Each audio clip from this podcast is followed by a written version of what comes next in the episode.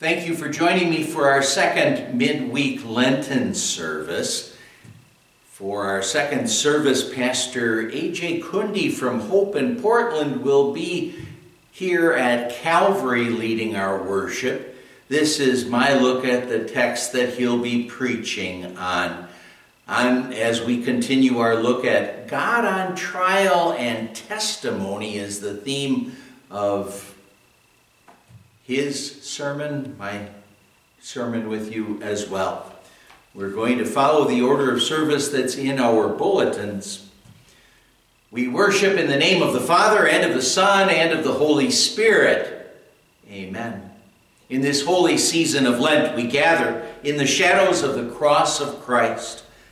Let us turn our hearts to God, who is gracious and merciful, slow to anger, and abounding in steadfast love we seek the truth of God, trusting in His unfailing mercy.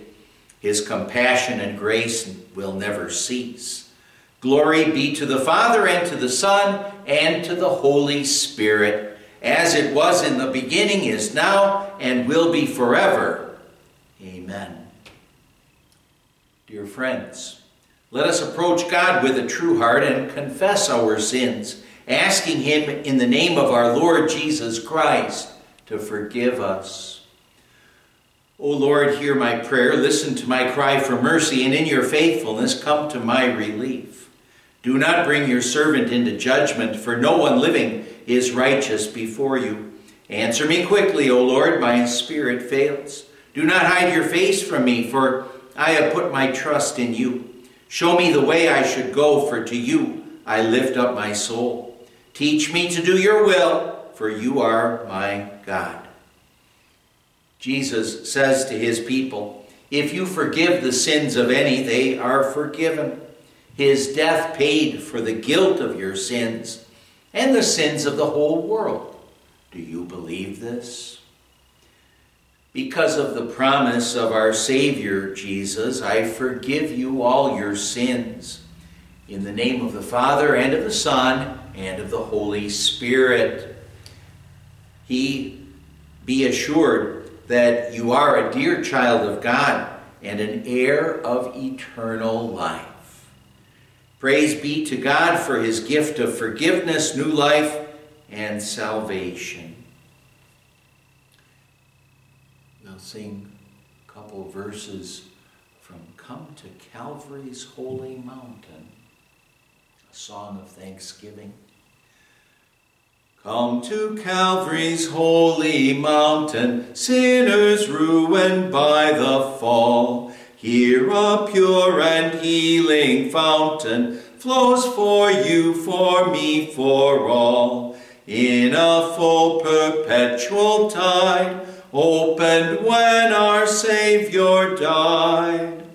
They that drink shall live forever. Tis a soul renewing flood. God is faithful, God will never break his covenant of blood. Signed when our Redeemer died, sealed when he was glorified. Let's pray. Lord God, we thank you for this day of grace now drawing to a close. Stay with us and bring us peace, bring peace to our hearts, that with your forgiving love and bring peace to our hearts with your forgiving love in Christ. May your word keep our faith burning brightly, that we may walk in the light of your presence through the darkness of this world. Amen. In our Lenten services this year, we're looking at uh, the Passion History uh, composite, composite Passion History with the four Gospels Matthew, Mark, Luke, and John put together. This is the fourth lesson from the, the first lesson, rather, from the Evangelical Heritage Version. The festival of unleavened bread, which is called the Passover, was approaching.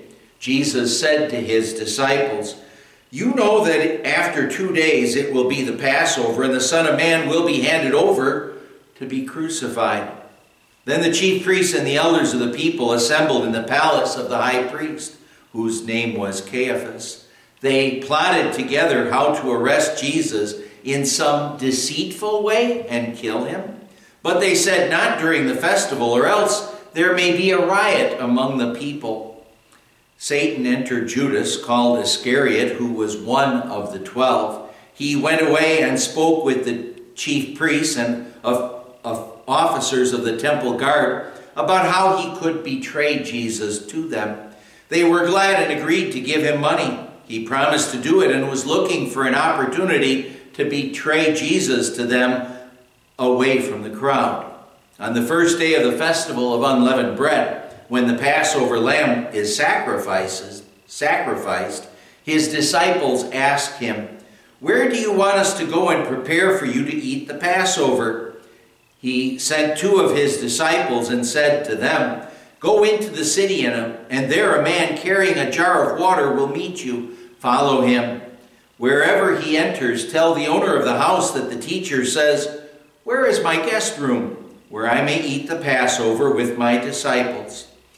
He will show you a large upper room furnished and ready. Make preparations for us there. They went and found things just as he had told them, and they prepared the Passover. When the hour had come, Jesus reclined at the table with the twelve apostles. He said to them, I have eagerly desired to eat this Passover with you before I suffer. For I tell you, I will not eat it again until it is fulfilled in the kingdom of God. A dispute arose among the disciples about which of them was considered to be greatest. But he told them, The kings of the Gentiles lord it over them, and those who have authority over them are called benefactors. But it is not to be that way with you. Instead, let the greatest among you become like the youngest, and the one who leads like the one who serves. For who is greater, one who reclines at the table or one who serves? Isn't it the one who reclines at the table? But I am among you as one who serves. You are those who have remained with me in my trials. I am going to grant a kingdom to you, just as my Father granted to me, so that you may eat and drink at my table in my kingdom. And you will sit on thrones, judging the twelve tribes of Israel. Before the Passover festival, Jesus knew that the time had come for him to leave the world and go to the Father. Having loved those who were in who were his own in the world, he loved them to the end. By the time the supper took place, the devil, who had already put the idea into the heart of Judas, son of Simon Iscariot, to betray Jesus. Jesus knew that the Father had given all things into his hands and that he had come from God and was going back to God. He got up from the supper and laid aside his outer garment. He took a towel and tied it around his waist. Then he poured water into a basin and began to wash his disciples' feet, drying them with the towel that was wrapped around him. He came to Simon Peter, who asked him, Lord, are you going to wash my feet? Jesus answered him, You do not understand what I am doing now, but later you will understand. Peter told him, You will never, ever wash my feet. Jesus replied, If I do not wash you, you have no part with me. Lord, not just my feet, Simon Peter replied, but also my hands and my head. Jesus told him, a person who has had a bath needs only to wash his feet, but his body is completely clean. And you are clean, but not all of you. Indeed, he knew who was going to betray him. That is why he said, Not all of you are clean. After Jesus had washed their feet and put on his outer garment, he reclined at the table again. Do you understand what I have done for you? He asked them. You call me teacher and Lord. You are right because I am. Now, if I, your Lord and teacher, have washed your feet, you also ought to wash one another's feet. Yes, I have given you an example so that you also would do just as I have done for you. Amen, amen, I tell you. a servant is not greater than his master, nor is a messenger greater than the one who sent him. If you know these things, you are blessed if you do them. He took a cup, gave thanks, and said, Take this and divide it among you, among yourselves. For I tell you, from now on I will not drink of the fruit of the vine until the kingdom of God comes. While they were reclining and eating, Jesus said, Amen, I tell you, one of you will betray me, one who is eating with me. They were very sad and began to say to him, one after another, Surely not I, Lord. He said to them, It is one of the twelve, one who is dipping bread with me in the dish. Indeed, the Son of Man is going to go just as it has been written about him.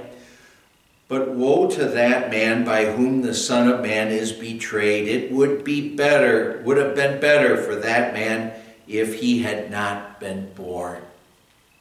After saying this, Jesus was troubled in his spirit and testified, Amen, amen, I tell you, one of you will betray me. The disciples were looking at each other, uncertain which of them he meant. One of the disciples, the one Jesus loved, was reclining at Jesus' side.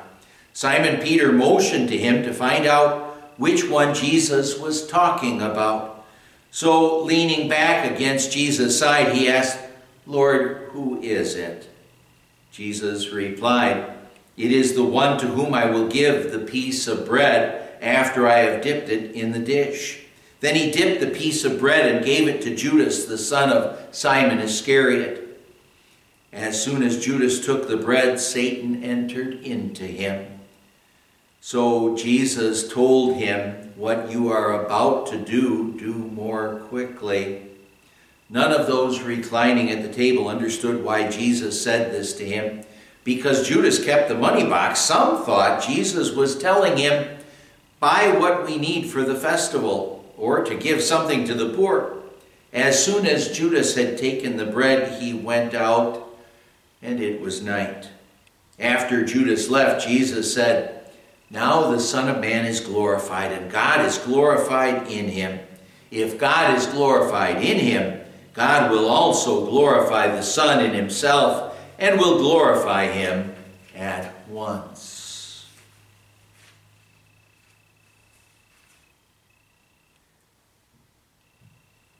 Responsive reading following the Passion history.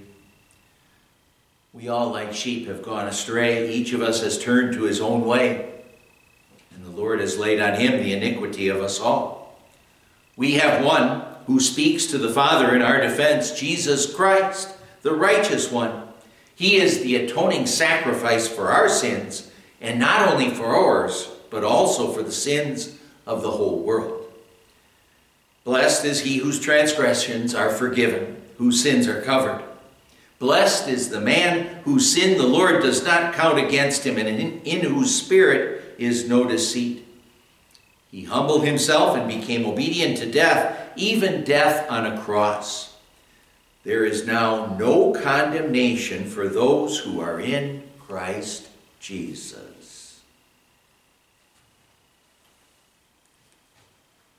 We'll sing hymn number 116 in the hour of trial. In the hour of trial, Jesus plead for me, lest by base denial I unworthy be when you see me waver, with a look recall, nor for fear or favor ever let me fall. With forbidden pleasures should this vain world charm, or its tempting treasures spread to work me harm. Bring to my remembrance sad Gethsemane, or in darker semblance cross count Calvary. Should your mercy send me sorrow, toil, and woe, or should pain attend me on my path below, Grant that I may never fail your cross to view. Grant that I may ever cast my care on you. When my life is ending, grief or pain, when my body changes back to dust again, on your truth relying through that mortal strife. Jesus, take me dying to eternal life.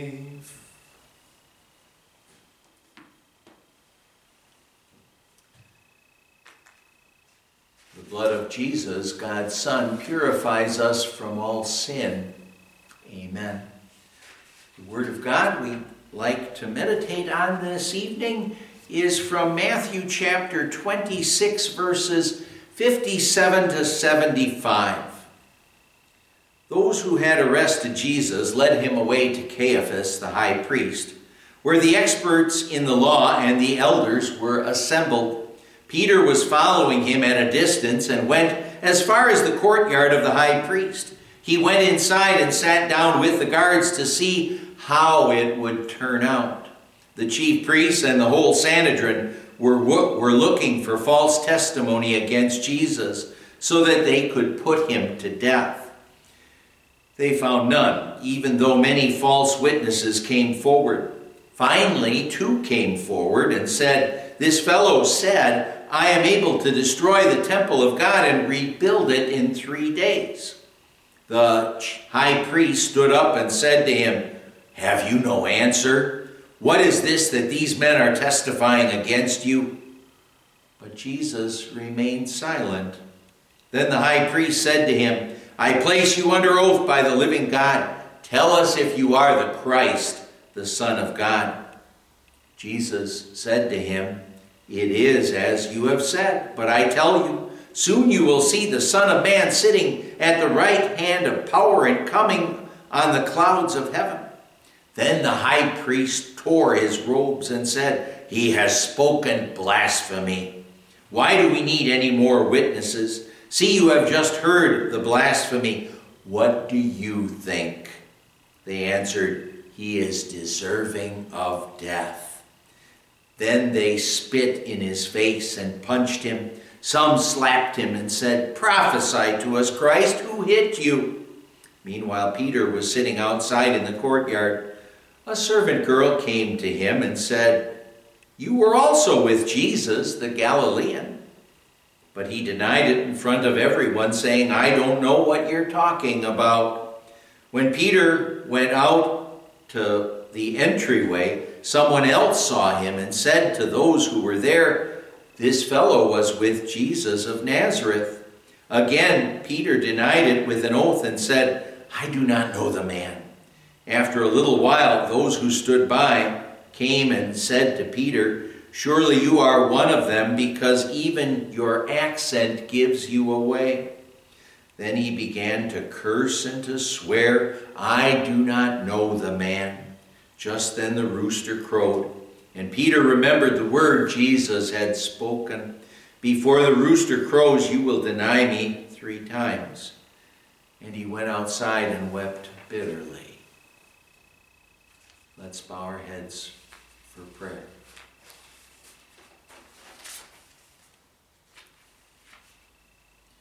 May the words of my mouth and the meditation of our hearts be acceptable in your sight, O Lord, who are our strength and our salvation.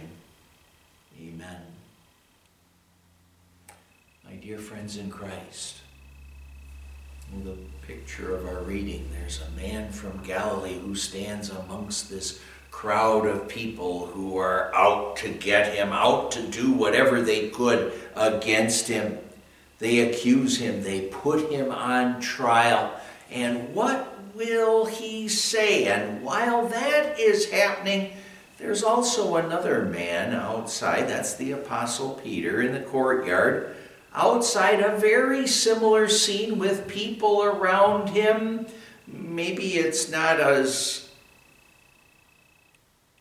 tough a scene, really, at that point in time where everybody's out to get him because Peter's kind of silently there at first. But what will Peter end up saying? In our reading for tonight, the gospel writer Matthew, he puts those two scenes side by side and gives us quite a contrast as we see the testimony of, well, Jesus and of the Apostle Peter. As we continue to look at our series, God on Trial, we'll especially look in this section at, at Jesus' ten, testimony, but then we'll also look at Peter's testimony and, and then our own testimony regarding Jesus the Savior. But let's start with the man inside in the courtroom area. The teachers from Galilee, they knew that this moment was coming up and, and they were going after Jesus. The, Jesus himself, he knew that it was going to go on. He knew it. Well, his prayer in the Garden of Gethsemane shows that he knew what was going on. He knew that the time was drawing close for him to, well, to, in Garden of Gethsemane, he knew he was going to be arrested. He knew, well, from the beginning of time, God had already come up with this plan to save our souls, to save us so that we could look forward to eternal life in heaven. Jesus knew that from the beginning of time. He knew this was going to happen Now here we are. It's the wee hours of Friday morning, Good Friday morning. Jesus is on trial. God is on trial. And, and trial really is a generous term here. This was a kangaroo court. There was a parade of liars that was brought in to talk about Jesus, and they couldn't get their story straight until there were these two who had a common story, but even they didn't get things actually right. But they talked about this destruction of the temple, and they didn't realize that what Jesus was talking about was his resurrection on the third day after he would be crucified. Well, Jesus, as he's in this kangaroo court being abused like that, he wasn't drawn into their foolishness. He didn't even dignify them with a response so much. But he did not fail to confess who he is. When the high priest point blank asked him if he was the Christ, if he was professing to be the Son of God and the Savior of the world, well, Jesus stood firmly and said, I am. That was Jesus' testimony. And now think about the man outside, the Apostle Peter. The fisherman from Galilee had been warned by Jesus about what was going to happen. Jesus had predicted it earlier that evening, but Peter brushed it aside. No, no, no, that's never going to happen to me the pressure was on when this young servant girl came to him and just simply said, You were with Jesus too. And no, he says, and tries to sneak away. And then another servant says this, another servant girl says the same thing. Peter gets even more afraid, and there are other bystanders that join in. Surely you're one of his. Your accent gives it away. And then Peter put himself under oath and calls down curses upon himself. He says, I am not. That was Peter's sad and tragic testimony. What was Peter afraid of? Well, let's be fair. We could kind of compare Jesus and Peter and say, well, there's Jesus with all of those leaders, and that had to be a very scary scene. And here's Peter out in the courtyard with the young servant girls. But when Peter was in the courtyard there, it wasn't just the servant girls. There also were the guards who were sitting in the courtyard there too.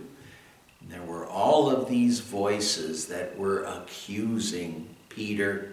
And Peter Peter had to wonder, oh, if those guards find out about who I am, will I be in trouble? Will I be arrested by those guards as Jesus was arrested? And that was not nothing. That was something for Peter to be concerned about. Still, his denial outside the courtroom, that was false testimony, just as wicked as the lies that all of those false witnesses spoke against Jesus, the Savior. But now, what about you? What are you afraid of? I think you know how it feels to be surrounded by hostile voices, to be cornered by someone with a question about your connection with Jesus you can start squirming under circumstances like that. There can be times when you maybe want to keep your mouth shut when you're talking with, a, with regard to your Savior in dealing with your friends because you don't want to lose your friends. Or, or maybe you feel that the people at work, if they knew too much about your faith, maybe, maybe what could happen is that you could take abuse for that. Sometimes it can be tough when someone asks you what you believe and why you believe it. And maybe there are times when they ask them that you just feel like changing the subject or sneaking away from them, kind of like what Peter did. Well, what are you concerned about? What are you afraid about? Being considered weird? Losing your credibility, street credibility, getting laughed at by others? Well, Fortunately, we don't really have to worry about being arrested for our faith, at least in this country at this point in time. But still, we could melt under maybe less pressure than Peter did. But let's be fair, that pressure is still real. The fear of losing friendships, of, of having your co workers look down on you, those are real feelings of possible real loss. I'm with these questions, I'm not really asking you to look at things and just say, I need to toughen it up and it's not so bad. Being associated with Jesus, it can result in real pain for us. But then on the other side of the coin, but not being associated with Jesus, wouldn't that be even worse? What's scarier? The thought of suffering with Jesus now or the thought of suffering apart from Him because you denied Him? In a moment of pressure, we might think, ah, oh, we're better off to deny Jesus and not be counted as disciples of Jesus. Well, we won't certainly be better off when Jesus does come in the clouds to take believers home to heaven if we have denied him. Kind of wish I could have seen the look on Jesus' face. Oh, that Matthew in our reading doesn't talk about, but but Luke, in his gospel, he does refer to that when Peter had denied him. Well, it says, when the rooster crowed, the Lord turned and looked straight at Peter. What was on Jesus' face at that point? Is it disappointment, sadness, blood and spit from the soldiers? Or was there love that Peter knew he absolutely didn't deserve. Whatever it was that Jesus, that Peter saw, it prompted him to, to run away and to weep. I can just imagine that face of Jesus because I've seen it on, well, years ago on parents' face, on teachers' face, when I buckled under pressure and did what I knew was wrong, something I had even been warned about doing, and you can put yourself into the same spot. You've had people look at you with disappointment. You've had people do that. And that's a sad thing to think about, that disappointment look. Like Peter, I have every reason to weep when I think of those times when I've let other people down. But let's not run away from that face of Jesus at that point in time. Jesus would have you stay and look at that face. Whatever's on that face, what it's doing is it's calling you back to Him. Even when you fail to claim, claim Jesus, even if you deny Jesus, He wants to claim you. He shows you His bruises and His blood, not to shame you, but to reveal how much He loves you and what abuse He absorbs for you and for me. This is the Son of God who answers to no one, yet stands on trial and suffers to save you and me so we can be with him forever. So stay, look, and listen at that face of Jesus as you think of him looking at Peter that day. Listen to Jesus' testimony about himself. He says that he is the Messiah. He is God's anointed one. He is the one chosen to take your place. You have been connected with him through your baptism, which means that what he did before the high priest that day, it counts for you and for me. For all those times when you've kept silent or maybe you tried to sneak away, what Jesus did is he stands there, he stays there, and, and he confesses as though he were you. That means he is your perfect self.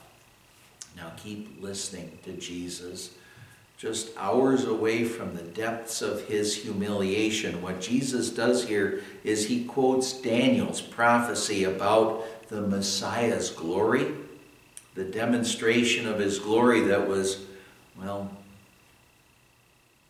500 years closer than when it was first prophesied by Daniel, and, and today it's even 2,000 years closer yet. Jesus' words, they were true and what Jesus told the high priest is he said, It is as you have said. But I tell you, soon you will see the Son of Man sitting at the right hand of power and coming on the clouds of heaven. The one who was battered and bruised and bloodied here now sits at the right hand of God the Father Almighty. The one who once stood on trial before, the, before sinners he will come on clouds as the judge, condemning those who have rejected him and rescuing those who, by the grace of God, believe in him, purely rescuing us because of his grace and love, rescuing us so that we can be with him forever.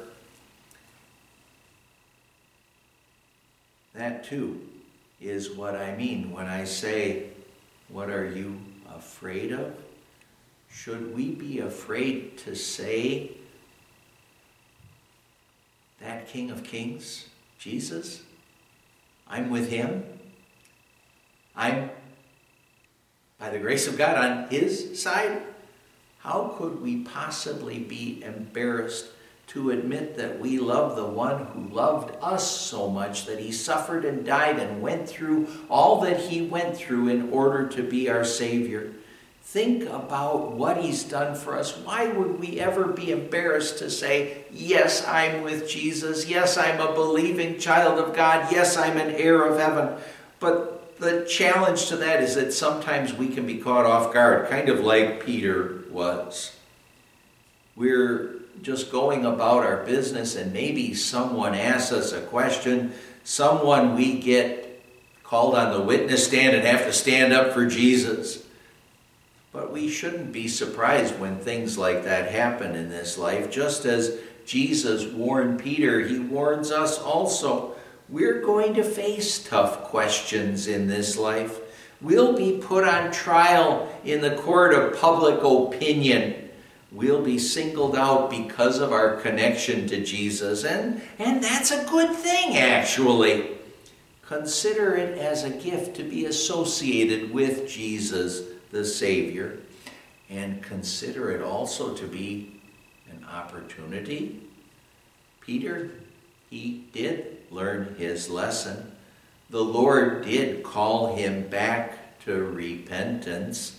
And after Jesus rose from the dead, he reinstated Peter and called him to be one who would feed his sheep, be an apostle, reach out to people with the gospel.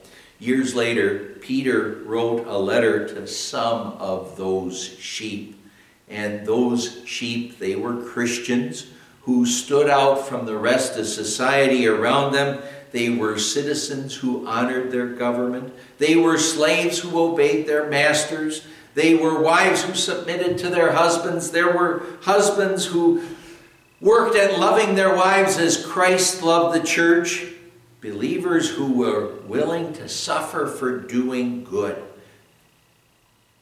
People would ask them, What makes you different?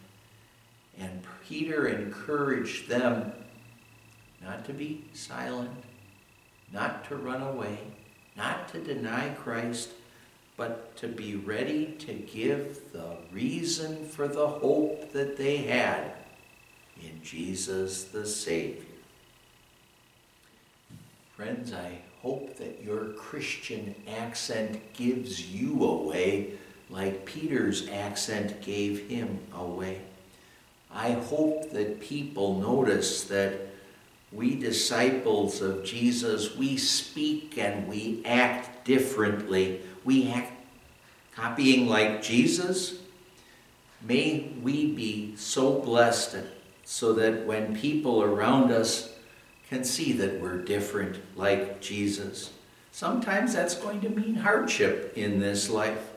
But I can think of no greater honor for us as believing children of God because we have this wonderful opportunity to see that loving face of our Savior and know what He in His grace and mercy has done for us. To be able to testify to the world Jesus is my Savior, the greatest thing of all. Amen. And the peace of God, which surpasses all understanding, shall keep our hearts and minds in Christ Jesus. Amen.